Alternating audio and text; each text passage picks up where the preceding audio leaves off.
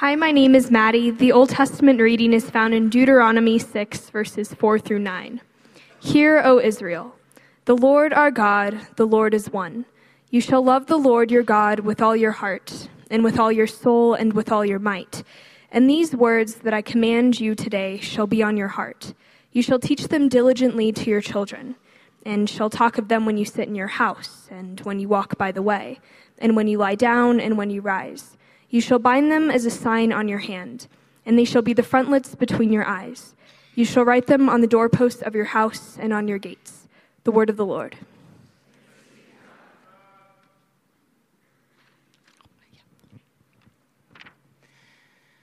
Hi, my name is Mary. The New Testament reading is found in Acts 2, verses 42 to 47. The believers devoted themselves to the apostles' teaching, to the community, to their shared meals, and to their prayers. A sense of awe came over everyone. God performed many wonders and signs through the apostles. All the believers were united and shared everything.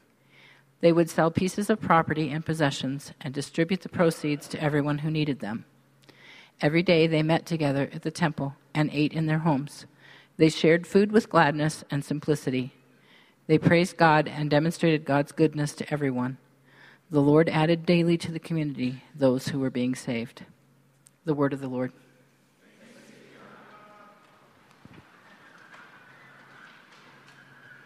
Hi, my name is Colleen. Thanks for standing for the gospel reading. It's found in Matthew 22, verses 34 through 40. When the Pharisees heard that Jesus had left the Sadducees speechless, they met together. One of them, a legal expert, tested him. "Teacher, what is the greatest commandment in the law?" He replied, "You must love the Lord your God with all your heart, with all your being, and with all your mind. This is the first and greatest commandment. And the second is like it. You must love your neighbor as you love yourself. All the law and the prophets depend on these two commands." The gospel of the Lord. Let's remain standing as we pray. Almighty God, we thank you that you are the God who speaks, the one who called the world into being, who spoke into the chaos and brought order and light into the world. And so we pray this morning as we hear your word, would you speak over our hearts? Would you hover over us as your church today and bring our lives back into order that we too might grow together and flourish to the glory of your name. We pray these things in Jesus' name. And everyone said, amen. You may be seated.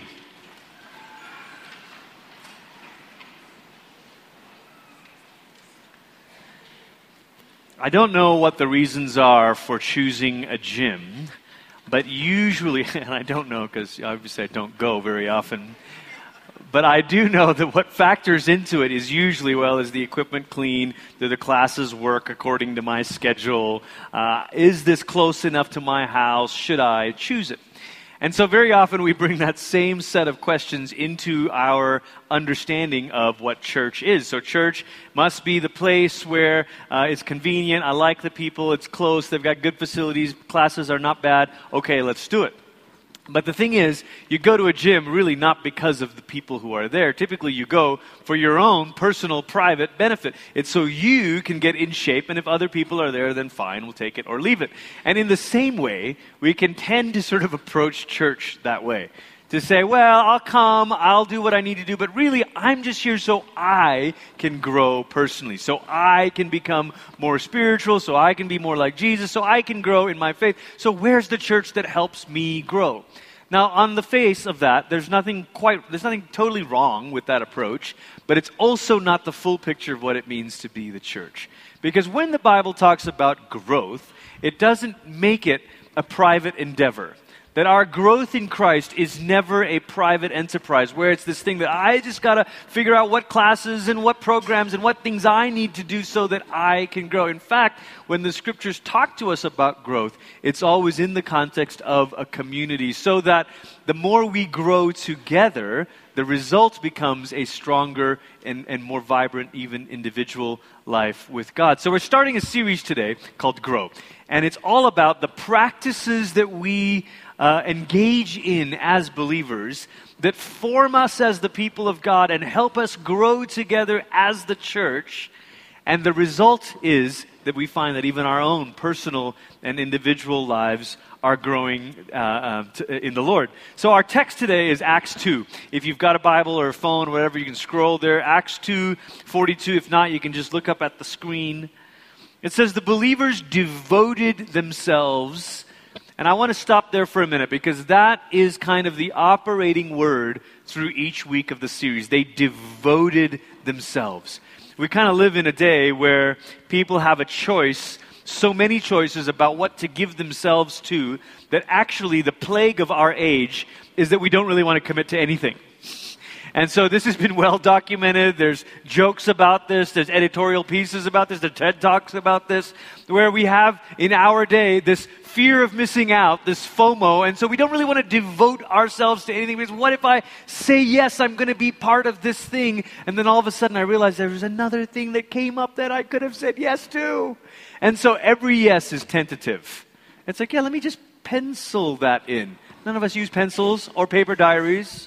But everything is just sort of penciled in because we can erase it. We can reschedule. I don't know if I want to devote myself to anything. But maybe this approach in our day is really a reaction to watching a previous era devote themselves to the wrong things and give themselves fully. You know, just think of it even in the job standpoint. You gave your whole life, the best years of your life to this company only to be let go right when you needed employment. And so there's this hesitancy now to say, I don't know if I want to devote myself to anything because, as you've heard the saying goes, the only thing worse than failure is success or succeeding at the wrong things or at things that don't matter. And so there's one or two areas. Either we give ourselves all the way to something and we're like, man, that was not worth investing my life in, or we don't give ourselves to anything and we're always just sort of living life skimming the surface. Kind of say, well, I kind of pop into church. I go every now and again, but I don't know how devoted I am. And right away, I want to say that every practice that we talk about over the next 8 weeks requires a kind of posture of the heart that says, I am all in. I'm devoting myself to, because this is what it means to grow up as the people of God. This is what it means to grow as the church. And so the scripture says that the believers devoted themselves, and then it lists several things. The apostles' teaching, community, to the shared meals, to their prayers. A sense of awe came over everyone, and God performed many wonders and signs through the apostles. Now, I want to point out that in this paragraph, there's a couple times where Luke, the writer of the book of Acts, clearly says this is what God does. It's God who performs the miracles. There are things that happen in the life of the church that only God can do. Amen? And then it says what the church would do, because there is it's also wrong to say, well, that's up to God, whether I grow or not, and whether we become the people of God or not, that's just up to God. No. There's things that God does, and then there's ways that through our practices, we actually participate with what God is doing. And so then it says, and they would sell pieces of property and possessions and distribute the proceeds to everyone who needed them. And every day they met together in the temple and ate in their homes, and they shared food with gladness and simplicity. They praised God and demonstrated God's goodness to everyone. And then it says, back to what God does, the Lord added daily to the community those who were being saved. Church growth is not the result of human work. Church growth is not because we figured it out, we've got the right techniques, no, it is the Lord who adds. And yet, that's not an excuse for us to sort of be passive and say, well, I don't know if God wants us to grow, if God wants us to grow not simply numerically, but also in terms of our depth and relationships with one another and with the Lord. I guess that'll just happen automatically. And this passage says, no. It is the Lord who does the miraculous, the supernatural, the numerical even. But it's the people of God who join this work of God through their intentional practices. Does that make sense? There's a way that we participate in God's work, and that results in our growth. And so today, week one, what I want to talk about is that first phrase, the apostles' teaching. What does it mean to devote ourselves to the apostles' teaching? First of all, what does that phrase even mean? So Luke is the guy who wrote the book of Acts. And this is sort of a volume 2 to Luke's first volume, which is the gospel according to Luke. And that's the story of Jesus and Jesus' teaching. So before sequels became a thing, Luke was doing it, right? So Luke's got his volume 1, volume 2. And he intends for us to link them together so that the teaching of the apostles is really the teaching that bears witness to Jesus and who he is and what Jesus himself taught. And we're meant to kind of make this connection that the mission of Jesus continues through the church, and the teaching of Jesus is being passed on now through the teaching of the apostles. So they're preserving it, they're pointing back to Jesus. This is an authoritative kind of teaching. Years ago, through a very sort of Forrest Gump-like set of circumstances, a friend of mine and I got to spend a couple days at the home of Eugene and Jan Peterson. And you'll know Eugene Peterson's name as the translator of the Message Bible, and that is a phenomenal gift to the church in itself. But I have been really shaped by his writings about pastoral ministry and what it means to be the church and to be a pastor. And so on one of these occasions, we're talking with him, and he's not always aware of all the different movements that are and trends that are happening, you know, in every different corner of church world. And so I asked him about one of the particular things that arises very often here in Colorado, and that is the attitude towards institutions, an attitude of suspicion towards institutions. You know, it's, I don't know if I want to join anything. I don't know if I want to really be part of a church. But let's just do our own thing. Why can't we just go in the woods and sip our whiskey by the fire and call it church, you know? As good as that may or may not be. And so I was asking Eugene about this. What does it take to sort of have a gathering constitute or qualify as church? And there's probably many things he could have said if he had had longer to think about it, but the first two things that came to his mind I thought were profound enough. And one of the things he said is, it's not the church unless there's room for people who you wouldn't have chosen to be there. And this is the challenge about, well, let's just gather on my back deck, let's just do this thing, let's just have our little thing, we don't need them, and we don't need programs, and we don't need that stupid institution and all the money stuff, and da-da-da-da-da. Let's just hang out, man, and be the church. I have good news for you. You can gather as the church and be the church. You don't have to choose or pit one against the other.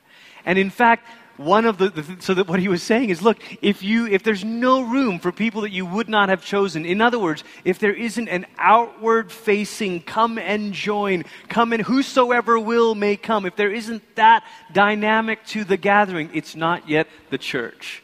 It may be a great fellowship group, but it is not yet the church. And then the second thing, which relates more closely to what we're talking about today, is he said, there has to be some connection to the apostolic faith, the faith of the first followers of Jesus. Now, in some denominations, it's like, oh, it's really, you know, apostolic succession, and we can trace Peter to so-and-so.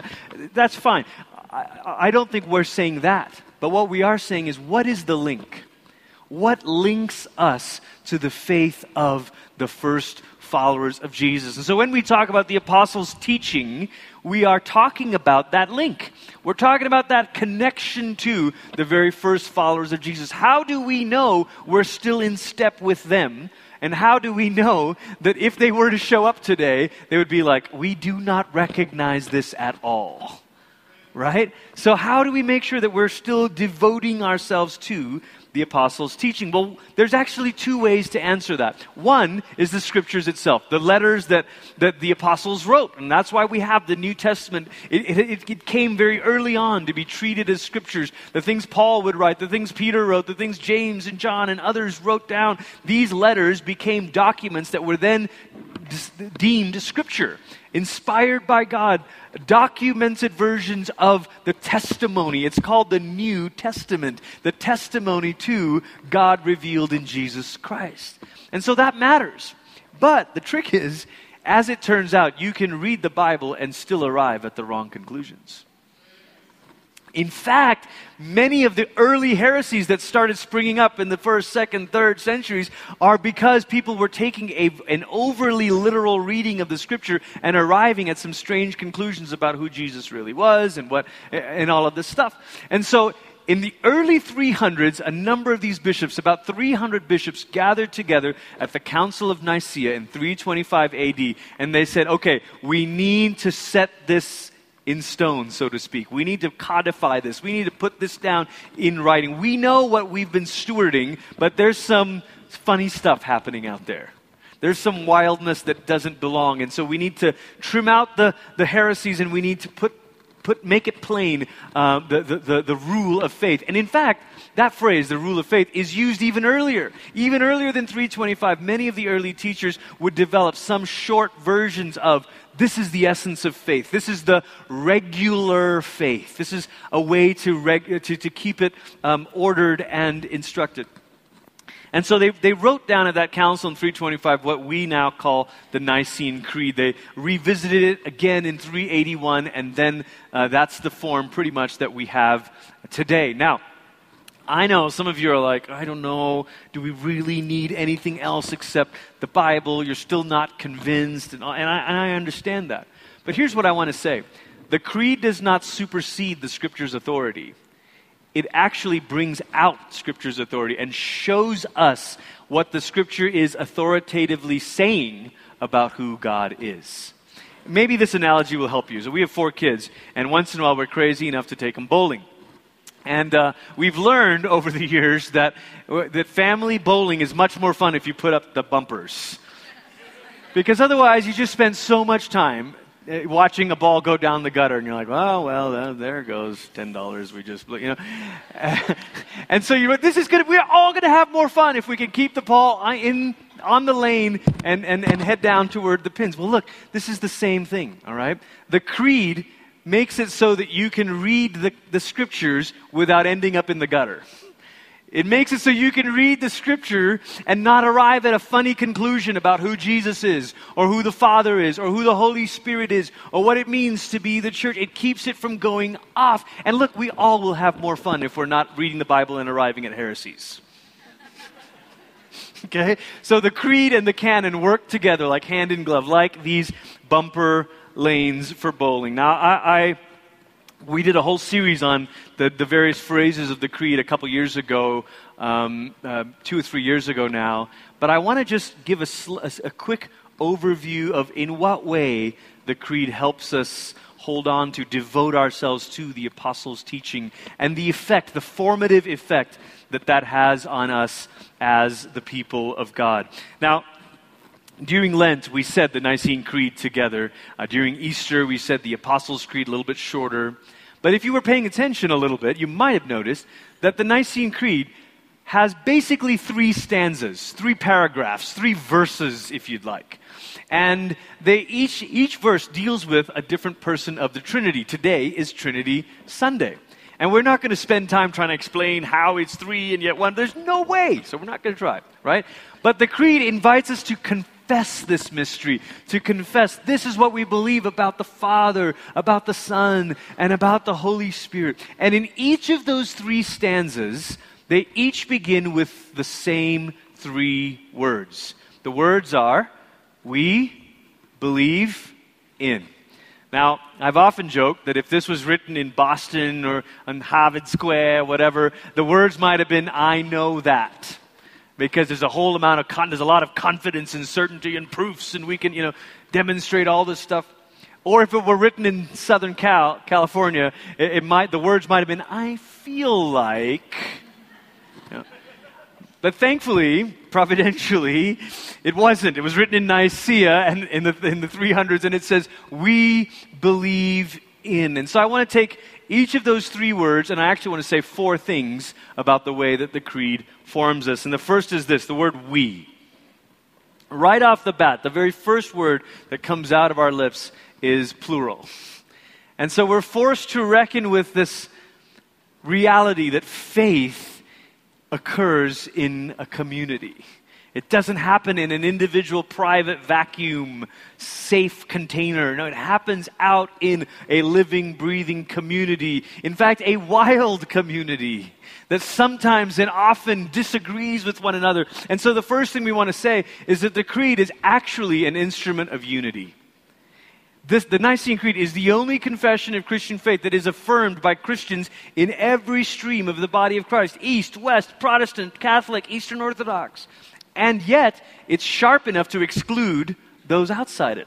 So we could name some other things that we say, that's close but not Christian, such as Mormonism or Jehovah's Witnesses. The Creed is sharp enough to draw those lines and yet wide enough to say, look at the family who affirms these things. Now, this we is both a global we and a historic we.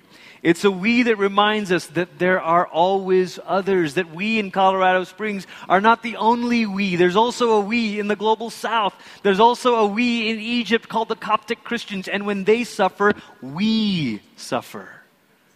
And so the first word, this instrument of unity, it reminds us that we are all connected. I heard Nikki Gumbel at Holy Trinity Brompton in London once say, you know, when people are persecuting Christians, they don't ask them what denominational affiliation they are. They don't say to the, oh, you're Coptics. Oh, we don't. We're really just looking for the charismatics. Or, you know, where's the non-denom folk? They're not saying that, right? And so there's a solidarity that we have to embrace, that this is the global we that we belong to. But there's also a historic we, a we that connects us to the story of the church throughout the centuries. Maybe the best way to illustrate this is to think about a hiking trail. So when I first moved to Colorado 17 years ago, the person that I worked for thought it would be a great idea to send me with some interns to go hike Pikes Peak. I mean, it's totally unfair. I mean, I've only been here a month, hadn't even acclimated. But let's be honest, it wouldn't have mattered. So I'm with this group of interns hiking up Pikes Peak. You know, we start at this ungodly dark hour pre-dawn, and we arrive, and we do the whole thing, you know, the whole bar trail.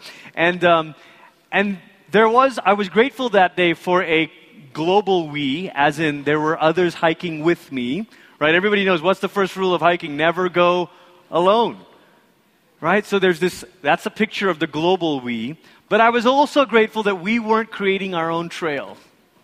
I was also grateful that someone else had marked out this trail. That's the historic we. That's the fact that says somebody else has chopped down the branches and the thicket of heresies and cleared the way and said, now this is the path, walk in it. And so there's already a trail prepared. When we say we mean both this global we and the historic we, which leads to the second thing I want to say about the word we. The Creed actually requires a posture of humility. It requires a posture of humility because just the fact that others have blazed this trail before, have gone before, confronts our rugged individualism that says, I need to boldly go where no one has gone before. Faith is the one place that you don't want to go where no one has gone before. And actually, one of the things that is ironic about kind of our age of, you know, pluralism, and there were some remarks earlier this week where someone was taking an issue with a Christian for believing Christian things, you know. And one of the arrogance of our day is this desire to sort of say that we need to transcend all the faiths and really make sure that we're okay with saying that everybody is the same. And it sounds humble and gracious and kind, but it's actually the peak of arrogance, because it says that we now know that everybody who was muddling around with these early ancient religions, they didn't really know. We now, Americans, we know what's really right. And so we can stand above it all and say, well, that might be true. Who knows? We're just, you know.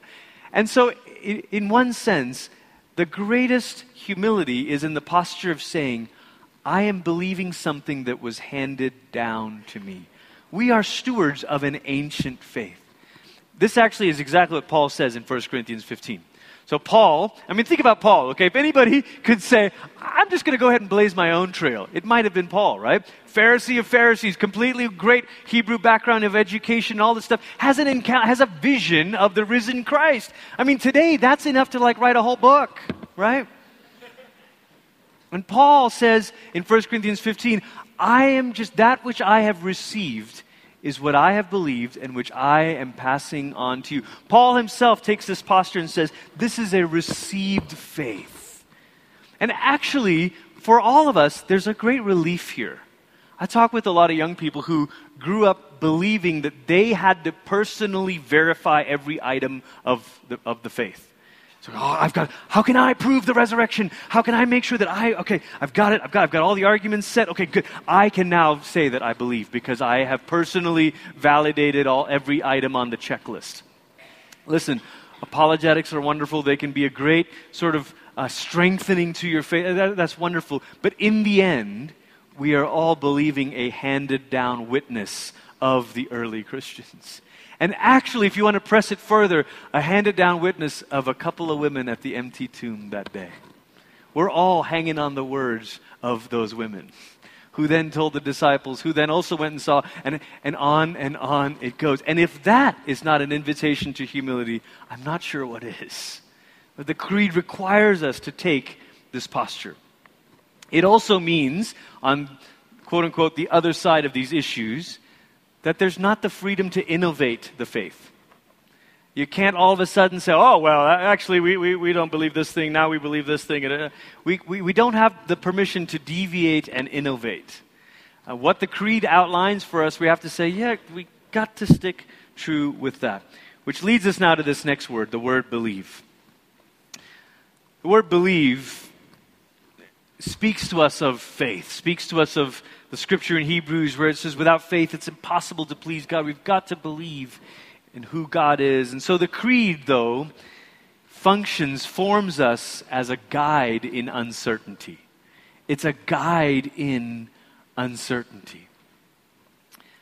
We live in a world that can be very confusing. And I meet more and more people who say, Glenn, I just don't know what to think. I heard this person, I heard that person, I read this blog, and then I read the response blog, and then I read the open letter to both of them. And then it was like, I don't even know. What do I think anymore? And it reminds me of the story I've told many times down here, downtown, about that episode, the Christmas episode of Little House on the Prairie. Where there's a snowstorm coming in, and Pa says, we better put the rope up to the barn because a storm's coming in. Now, I grew up in Malaysia, which is so-called third world country, but I don't know anything about barns or putting the rope up to, I have no clue what they're talking about. I grew up in cities, But my father-in-law is a farmer. I married into a farming family that lives in the northwest corner of Iowa, and I asked him about this, and he said, oh yeah, especially in the early going years of the Midwestern farms, there were these snowstorms that were so terrible that it would blind you, and you'd get lost even though you were walking a very familiar path. And so the distance between the house and the barn, and you had to go out and do the last bit of chores before the night was over, shutting the chickens in or whatever, and you would sometimes get lost between that short distance, that familiar distance. Why? Because of the blinding snowstorm. So they put this rope up so that once you were coming back, you just hang on to the rope and it would lead you home. This is, I think, how hanging on to the Nicene Creed can help us, is it gives us a guide in uncertainty. In an age where everybody's got new opinions and there's lots of popularity but not a lot of credibility, the Creed says, here's the faith that we've been handed down. Here's the guide in the midst of uncertainty. And I want to say this. I think that sometimes we live in tremendous confusion because we haven't yet devoted ourselves to the apostles' teaching.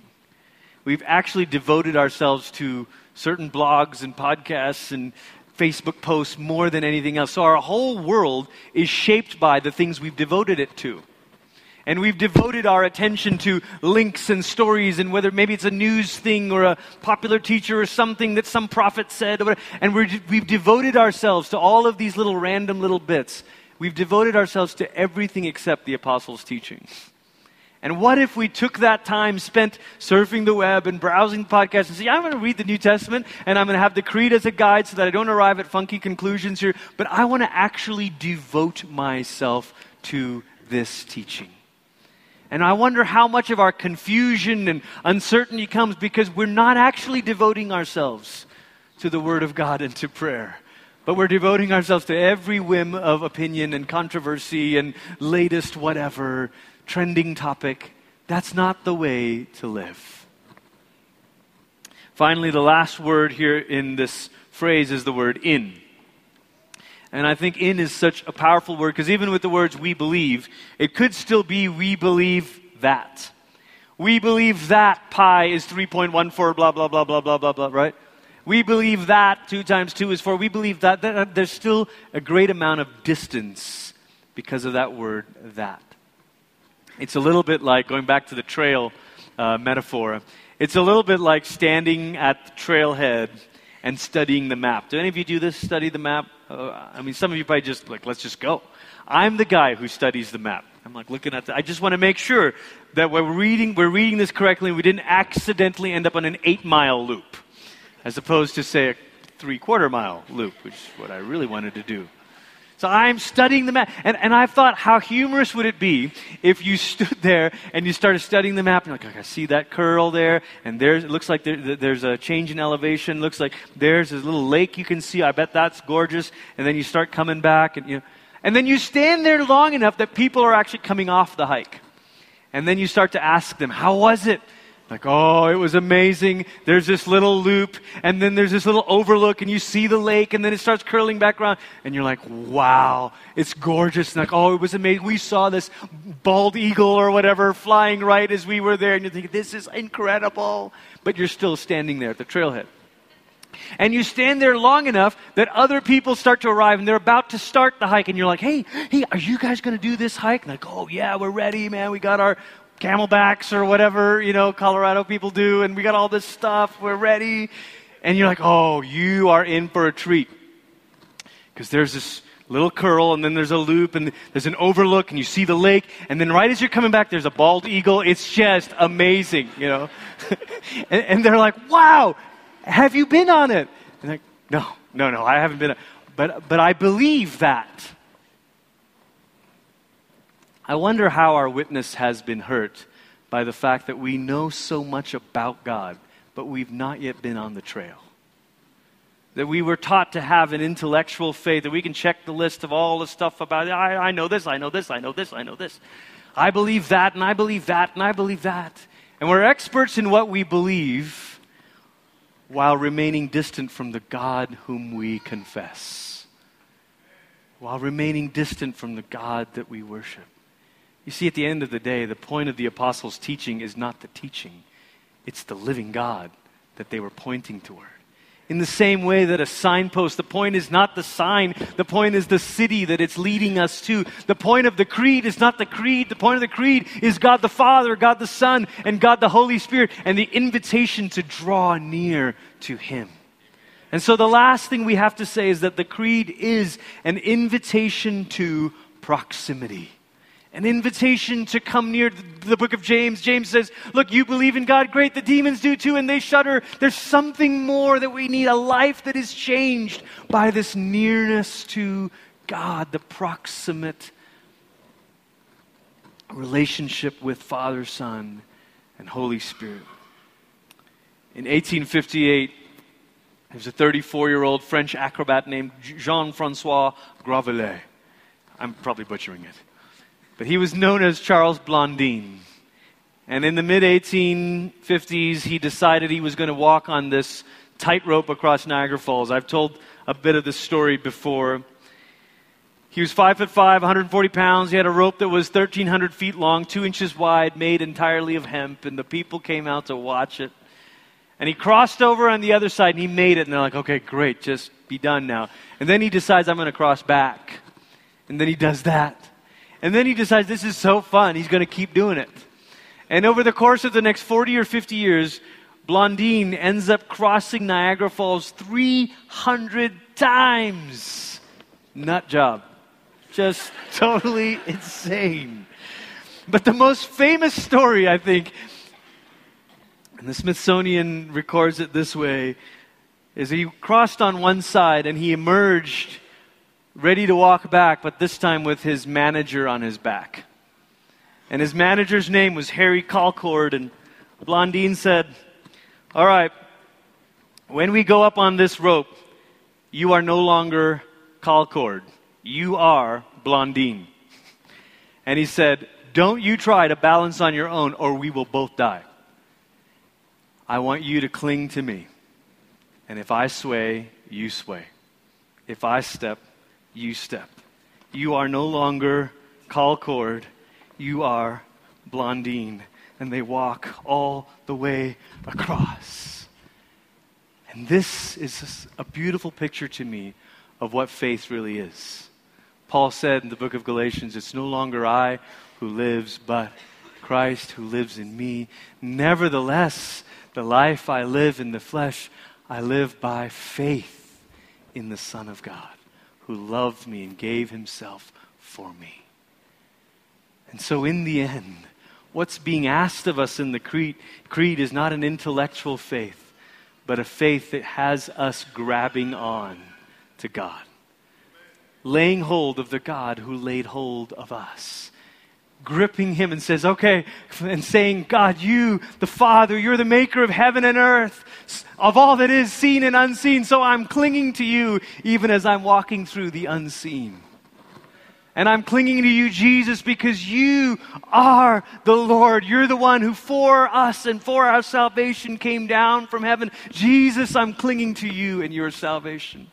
Holy Spirit, you are the Lord, the giver of life. Come and breathe your life in me now. I'm clinging to you now." The end of all of this is proximity to the Father, the Son, and the Holy Spirit. Would you bow your heads this morning?